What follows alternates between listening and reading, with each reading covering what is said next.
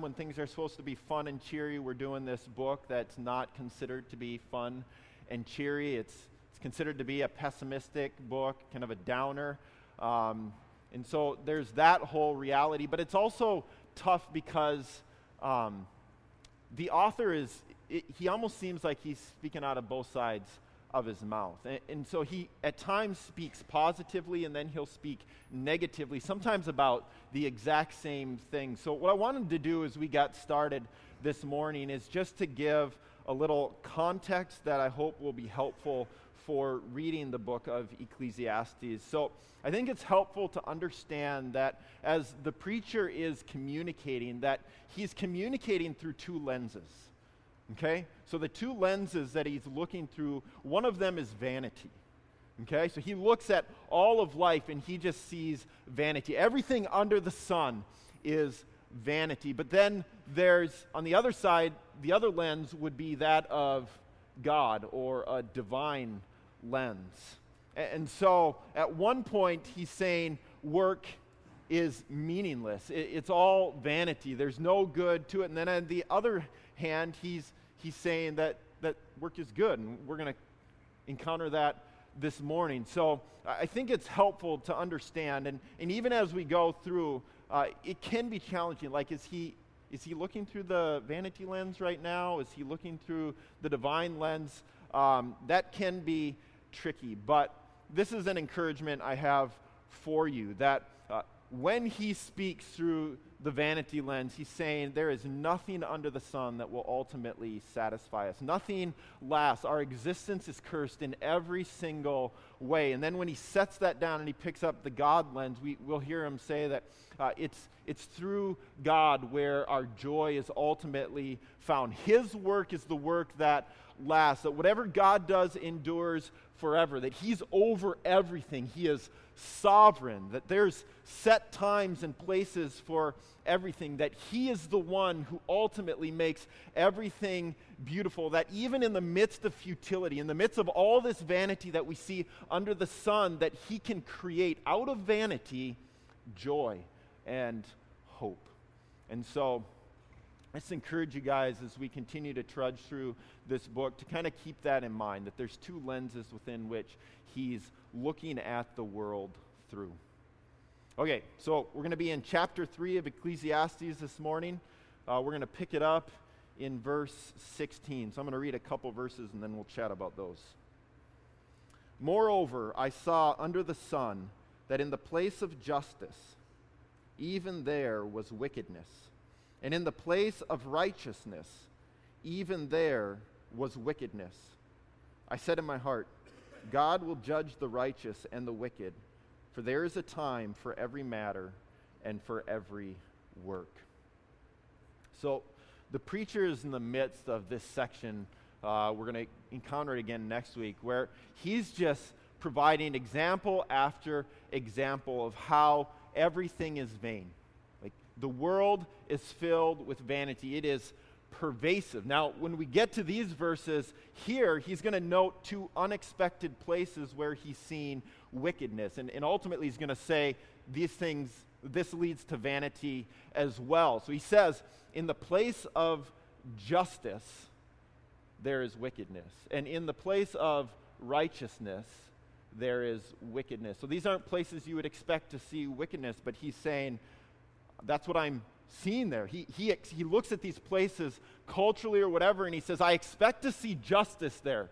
But what I'm seeing is injustice. So, uh, Solomon uh, historically has been thought to be the author. Uh, he looks back throughout the history of Israel, and, and he could say, Man, I see injustice throughout the history of our nation. One way, or one place he could look is uh, the story of Joseph. So, Joseph is uh, an individual whose story is recorded in the last 13 or so chapters of the first book of the Bible, Genesis. And so, Solomon could look back and say, there's a ton of injustice that we see in Joseph's life. So, Joseph, uh, he kind of gained the favor of his father, and his brothers didn't like that, so they spitefully sold him into slavery. And then, as he's, he's kind of in slavery, he gets put in these various positions, he kind of ascends some ladders culturally and politically. and, and he gets into good positions, but then he is um, he's unjustly imprisoned as well. So accused of something that he didn't do, and he's imprisoned. And so the preacher can look back and he can see, yeah, injustice has been the story throughout for our nation. But he could also look around in his day and, and look at judges and say, man, these are not good judges. They are judging things in wicked ways. These are people who are charged with ensuring justice is carried out throughout their culture, in their court system. But there was wickedness in the place of justice. But this wasn't just an issue in that time. This, this is an issue in our time as well. It's rampant nowadays. We're not on some path where we're going to eventually find some perfect judge in the Supreme Court. But we're just not going to find. We want that. We look for that. And politically, each side will say, oh, I think this is the one, right? But, but we won't find that person who's going to be the perfect judge who is going to judge justly all the time, and yet we see that there is yearning for that. We want that. We'd love to see that judge come, but we're not going to. I've thought of this reality uh, with some of the banter surrounding immigration recently, uh, where we've kind of have the previous administration, and, and there's this comparison uh, the current uh, administration comparing to the previous administration. And, and so we can look at kind of their perspectives on immigration and, and we could say, oh, yeah, there's, there's some pretty significant differences here. But, but if you look, there's also a lot of similarities, actually, in what they propose. And, and so uh, despite these similarities that you'll see, though, what we find is that both sides are continuously focused on the injustice of the other. Look at all of these unjust things that they are doing. And both sides will lob bombs with this and point out the injustices that the other is doing. I think this gets illustrated with some of the rulings of the Supreme Court as well. You'll have one political side, a, ruling will be handed down, and one political side will say, That's great. That's a, a good thing. But then a month later, another decision will be handed down, and that same side will be like, No, that, that's not good. So the justices can go from being smart to dumb within the course of a month or even a day at times. And so we can look at this and we can say there's injustice. And I think some of us might even look at government and, and politics and, and we, we place hope there, right? All of us do this maybe to some extent, some of us more than others, but we'll place hope in these things. But ultimately, what's going to happen is we get let down we get let down by government and by politics. I think you could actually say that the government is continually letting us down. They're continually letting us down. And I think it, it's good for us to acknowledge this reality. They cannot do for us what we ultimately need. And the reason for this is that they, nor any political party, has cornered justice. They just can't do it. Worldly justice as we look out in our culture, worldly justice is vanity because it's unable to solve our greatest problems. It's not trustworthy. But we, we don't just say this is government either, right? Like, you think about families, right? Families are intended to be places where justice is carried out. But we hear regularly of children being abused. And, and I even think of myself how I can react to my kids at times in unjust ways, that I can speak in a tone that's, that's not helpful at all. I, I can project injustice towards my kids as well. So there's the, the abuse side of things, but, but there's also this reality at times as parents, we, we enable kids to act in unjust ways. We, we tell them, it's all about you and, and it's not. And when we tell kids it's all about them, ultimately, they are going to view others as less important than them, themselves, right? And so we are teaching them to live in unjust ways. Marriages are another place where they're intended to be a place where justice is cultivated. But again, we oftentimes see injustice thrive in marriages as well. So we can look out at the cultural landscape and we can see what the preacher is saying and preaching in Ecclesiastes. We can say that's, that's our story. That's true for us as well. But then the preacher also mentions here that there's wickedness in places of righteousness. So you think, what, what are places of righteousness? Well, I think a church is a place where righteousness is intended to be found, right? But churches are very guilty of wickedness, of unrighteousness. Pastors are very guilty of this. There's cover up of sin, there's an inability to admit wrongdoing, there's wickedness when teaching is too harsh or when teaching is too soft at times, when teaching is unbiblical. So we look out, and everywhere we see, we can say, We agree with you, Solomon. It's, it's vanity. It's vanity. Everywhere we look, it's all vanity. But then, the preacher is going to root his observation uh, with a, an observation he makes earlier in chapter 3 when he says that there's a time for everything. So, this is flowing from that idea there's a time for everything. So, you think about this there's a time for injustice. There is a time for injustice. W- when we hear that, we're like, no, that, that should not be, right? But I think we see this most pointedly in John 18, verses 38 to 40. We read there, so this is right just prior to Jesus' crucifixion. Pilate, Roman governor, says to Jesus, What is truth? And after he had said this, he went back outside to the Jews and told them, I find no guilt in Jesus. But you have a custom that I should release one man for you at the Passover. So do you want me to release to you the king of the Jews? They cried out again, Not this man, but Barabbas. Now, Barabbas was a robber. So here you have Son of God, guiltless, never sinned and he is going to be crucified. Eh, when there could be this exchange that happens, this robber, who clearly deserves to be imprisoned, is going to get set free. This is the most unjust event in the world's history. Any injustice we experience doesn't come close to this.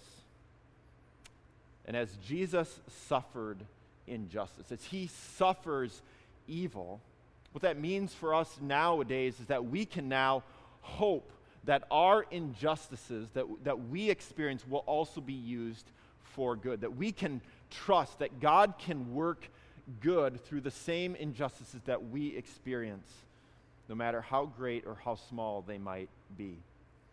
So Solomon observed that in the place of justice, there's wickedness, right? That's what we just read in verses 16 and 17. In the place of justice, there is wickedness. Now, Jesus, who we know as the greater Solomon, okay? He is the epitome of what we see in Solomon. He comes along as both righteous and innocent. No flaw in him. And so, what we find in Jesus is the inverse of Solomon's observation. So Solomon observed that in the place of justice, there's wickedness. With Jesus, what we observe is that in the place of wickedness, there is justice. Where we should not see it, where you would not expect it. In the place of wickedness, there is justice, ultimately at the cross. So, because Jesus goes to the cross and he unjustly suffers, we can now endure in times and circumstances that are unjust. So it's not surprising then that we find Paul, one of the New Testament authors, writing in Romans 12 some instructions where he says to bless those who persecute you. Who does that? Right? Bless those who persecute you. He also says, repay no one evil for evil. He says, Never avenge yourselves, but leave it to the wrath of God, for it is written, Vengeance is mine, I will repay. And I think Solomon is whispering these New Testament truths as he says, God will judge the righteous and the wicked, for there is a time for every matter and for every work. God will judge, He will set things right. And I think there's a number of implications to believing that God will right all wrong. So, first of all, when we understand that there's a season for everything, so anything that we encounter, that there's a season for that. Injustice is not just a meaningless event that we put up with. God is working good in the midst of injustice. We can go back to the story of Joseph. Okay, so Joseph was unjustly treated by his brothers, he was unjustly treated by others, but his story is such that he ends up being second in command in the nation of Egypt, and he plays a vital role in saving many, many people from death. Because in that time there was a massive famine that was occurring, and so people were running out of food. But Joseph had been gifted wisdom, and he was prepared for this. He had been preparing this for years, and so people started coming to him and to buy food from him, and he was able to help save many people because of this. And included in those coming to him were his brothers. And we read at the end of Genesis, as he has kind of revealed himself to his brothers, he says to them, What you intended for evil, God meant for good. What Joseph's brothers intended for injustice, God meant for good. There was purpose in those injustices that Joseph was experiencing. And, and, because of this reality, that God then is going to make things right, He's going to set wrong things right. We don't need to seek vengeance. We are able as we look at Jesus and we see how he absorbs the sting of injustice, we then are able and empowered to be able to absorb the sting of injustice in our lives. And I'm not mitigating or minimizing the sting. The sting stings, it hurts for sure. But we don't need to return the sting. And related to this, there's a ton of peace that God gifts to his people amidst the pain of injustice. So we don't need to spend our lives seeking to repay evil. And, and even for us to do this, we should acknowledge it is an exhausting endeavor for us to try and repay people, people for what they have done for us. And, and probably we'll, we'll find out that we're not that great of warlords.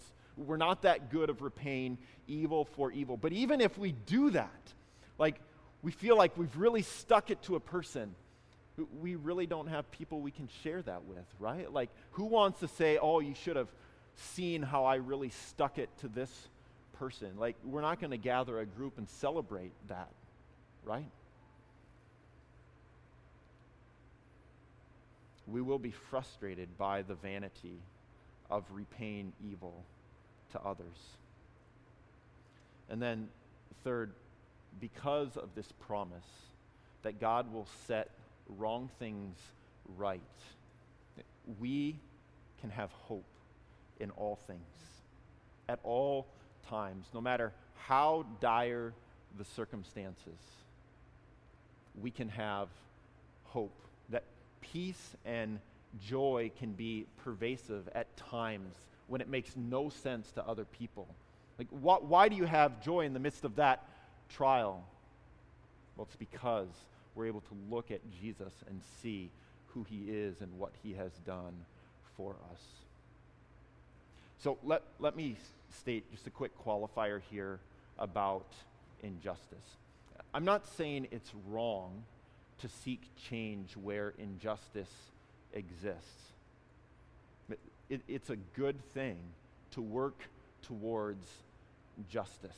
It's a great way for us to uh, live on mission, for us to love our neighbors. When we see a place where there is injustice, to then seek to work towards injustice. But, but where I want to qualify that statement is changing social structures is a temporary, limited change.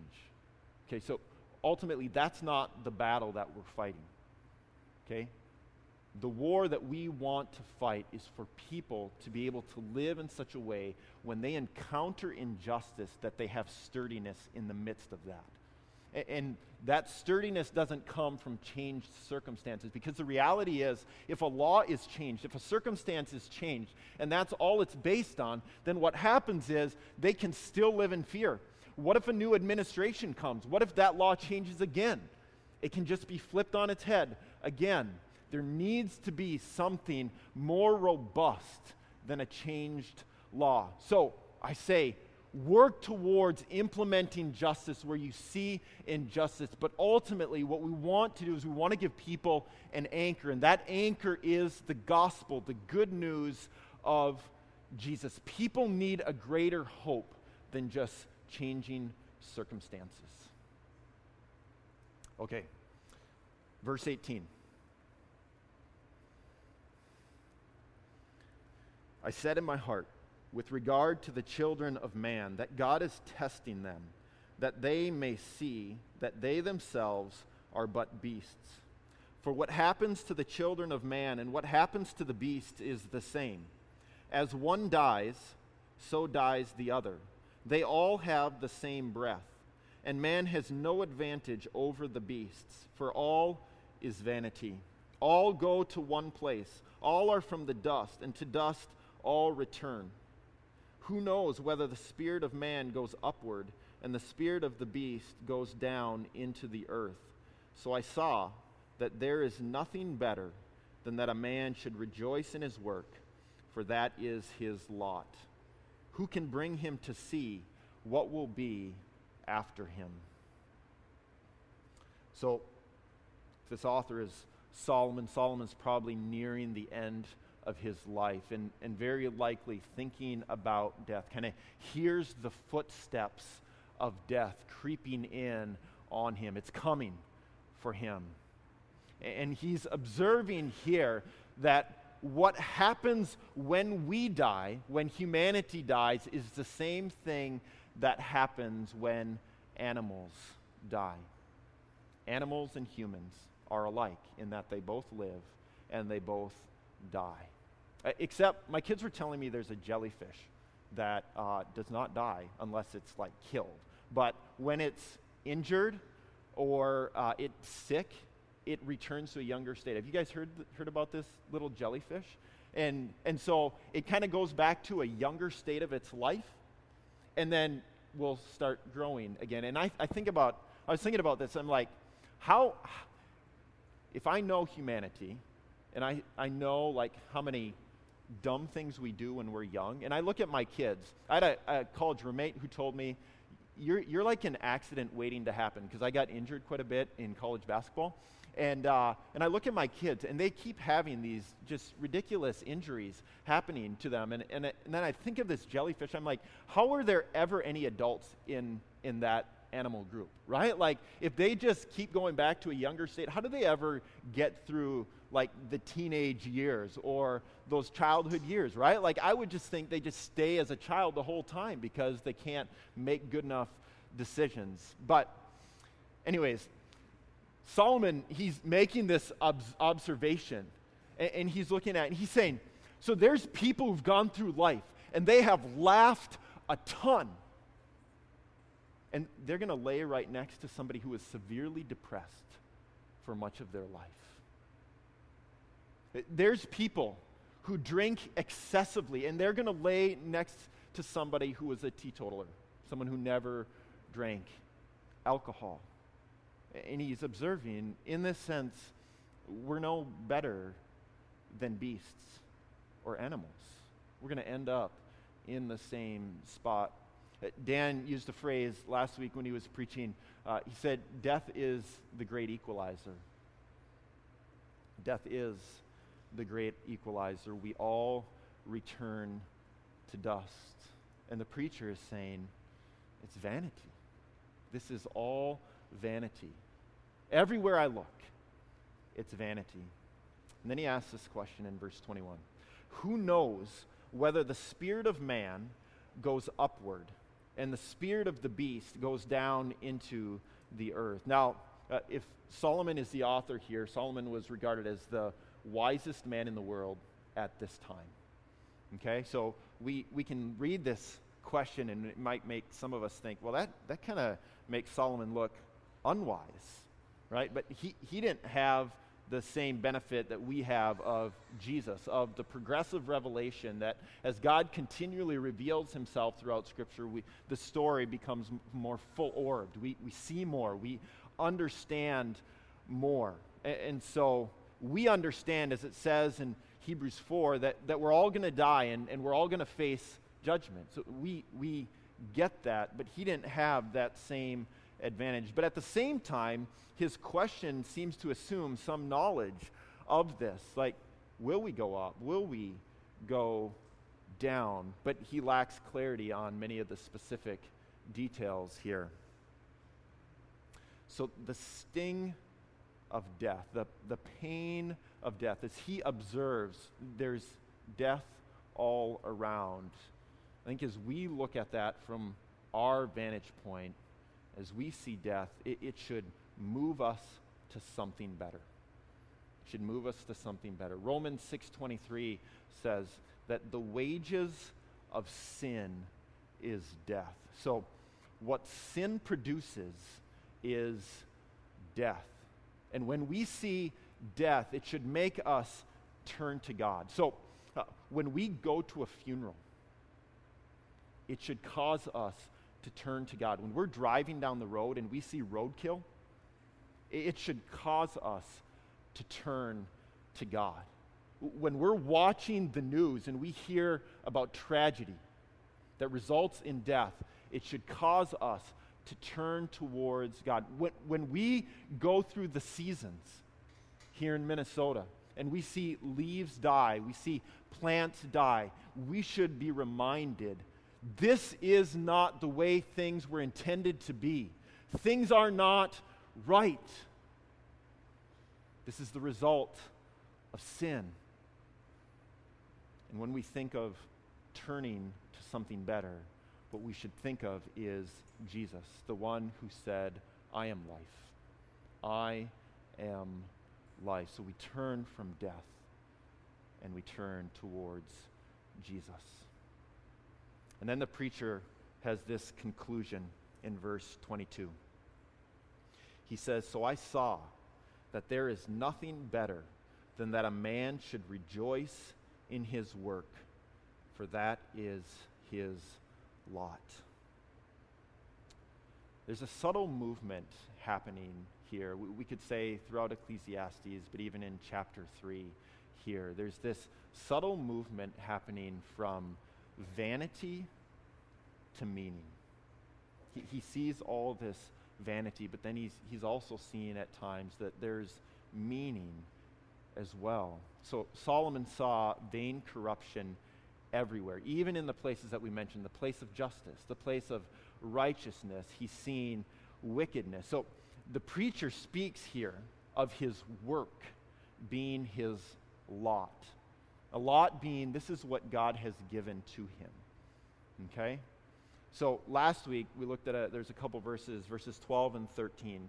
Solomon speaks of finding joy in one's work. And he says there that this is God's gift to man. And, and he's speaking from experience here, okay? He is the smartest man in the world who has worked really hard throughout his life, and he realized that he gained nothing at all. But here he is saying, receive God's gift. That this is God's gift to man. This is the lot. So receive it. So the, there's a movement here from vanity towards gift. There's a movement here from doing to receiving. And, and if we think about Old Testament, New, New Testament, there's a movement here from works to grace. Now, the whole grace aspect is not fleshed out here, but there's this movement that's happening. And, and when we see this movement, this movement should point us towards Jesus. Life is not about our work, it's about Jesus' work. Life is not about what we do, it's about what Jesus has done. So receive the gifts that He has given to us, receive the grace that He extends to us, receive the freedom that He affords to us. So grace isn't earned, it's received, it's a gift. That's what's implied with a gift. It's something that is received. So when Paul says in the New Testament in Colossians 3:23, he says, "Whatever you do, work heartily, as for the Lord and not for men." He's not encouraging earning something from God. He, he's not saying work really hard so that God will like you, God will look kindly at you. What he's saying there is that we work hard because we've already received this amazing gift, this gift that nothing else compares to it. Nothing else compares to grace. It is the greatest thing in this world. You won't find a better gift. And he's saying, because you've received that, because God gave that undeserved, unearned gift to you, work hard so that other people will see it and they'll want that. They'll be drawn into that. The reality is, because we are still legalistic, law based people, we still think, conscious or unconsciously, man, I've got to do this. Or God's going to put a red check at the end of my name. Do, do you ever feel that? Do you ever find yourself feeling like you need to add to what Jesus has done? That your approval in God's eyes depends on you doing this list of seven things every day or every week?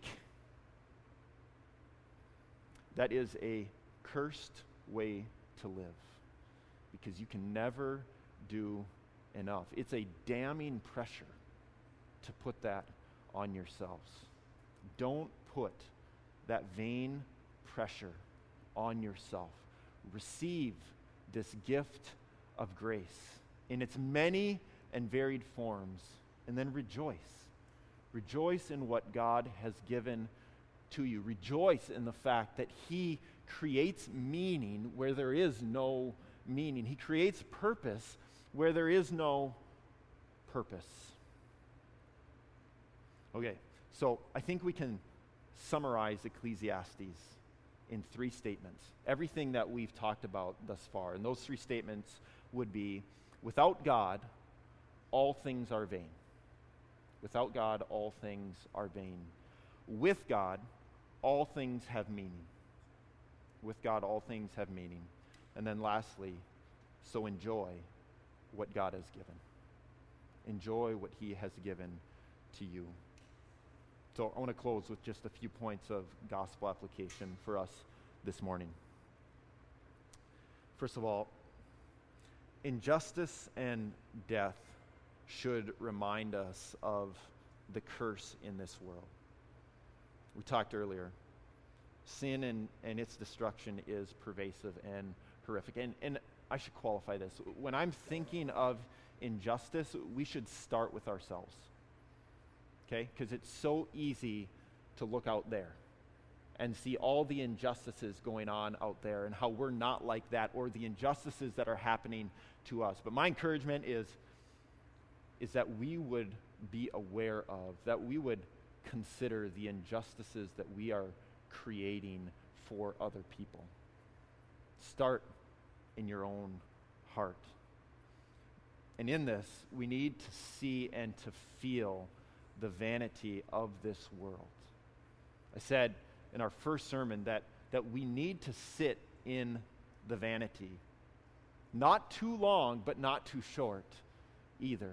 We need to feel this. And, and then, as we sit in this, we feel the dread, the, the vanity of this world. It should also move us to hope for judgment because in this, we know that God will set things right. He's going to make the crooked things straight, He's going to make the meaningless things take on meaning. Ultimately, injustice and death should move us to the cross. I, I talk somewhat regularly about this idea of having this well worn path to the cross in your life. We should have this well worn path to the cross. We should continually be going there, letting that shape and inform all of who we are. This is the most unjust event in the world. And it ends with God's Son, sinless Son, dying an undeserved death. And why? So that purveyors of injustice who are spiritually dead, purveyors of injustice who are spiritually dead, like you and I, that we can be set free from the power of sin. And, and not just set free from the power of sin, but then that we can be purveyors of life, purveyors of justice in the various spheres of influence we inhabit. Secondly, receive what comes your way. Receive what comes your way. So I think it's easy to, to say, yes, I'm all on board when we're talking about God's grace here, right? Like, I want that. I'm in. I'll receive that. But it's inconsistent to say we've received God's grace, but then to complain about other lots given to us. Whatever that lot might be. May, maybe it's a child who asks lots of questions. Maybe it's a slow driver in the left lane, or, or it's red lights that you continually hit. Maybe it's a coworker's annoying habits. Maybe it's chronic health issues. Maybe it's this reality that you feel like you have to give more than others or serve more than others. Your lifestyle of receiving what comes your way will reflect how much you understand the gospel. Are you, in those moments when you feel like injustice is happening to you, are you able to remain joyful? Are you re- able to remain hope filled? Are you able to be filled with peace?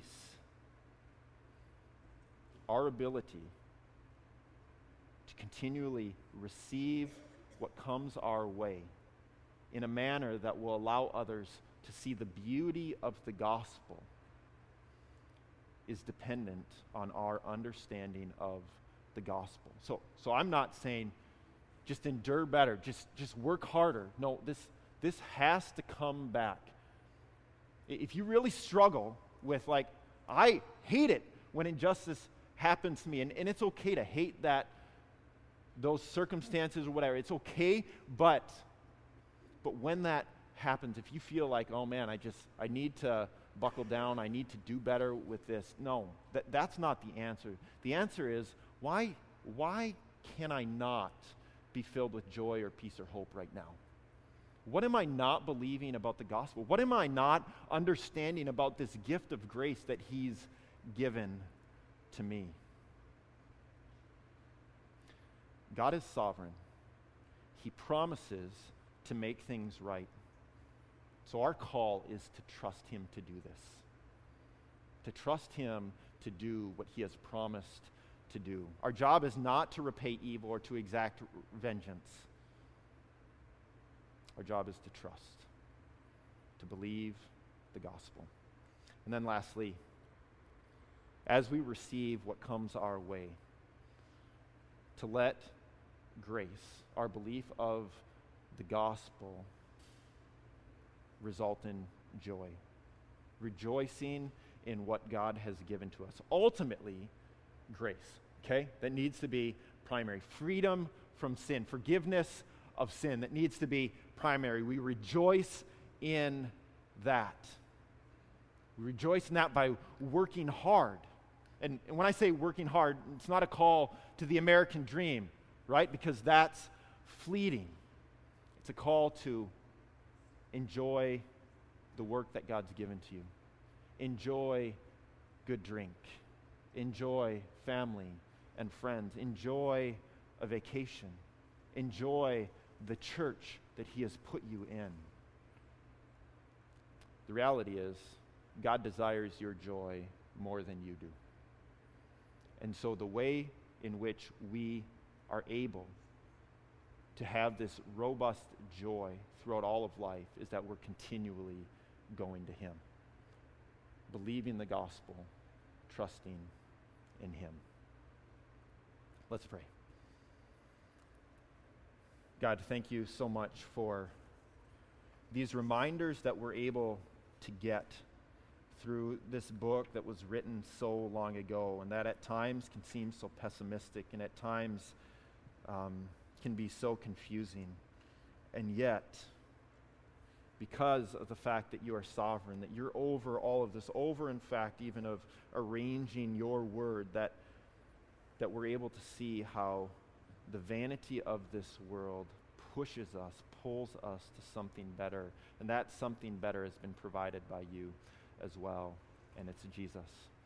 So I pray that you would help us to see Jesus, to see Jesus for who he is, to treasure him more and more, that our lives would be captivated by him. That the gospel would be the primary shaping influence of everything that we are the most specific things of our lives, how, how we arrange our calendar, would be shaped by the gospel. And so, God, would you have your way in us as individuals and as a corporate church for your glory and for our joy. In your great name, I pray. Amen. Won't you guys stand with us? We're going to sing a number of songs of response. During this time, you can, you can respond in singing, but we also invite you uh, to respond by observing the Lord's Supper. If, if Jesus to you is Lord, Okay, he's over your life. He's the ruler, he's the king, and he's savior. You look at Jesus and you say, That is how I'm saved from my sins. My forgiveness of sins is found in him. Then we want to invite you to participate in observing the Lord's Supper in the back.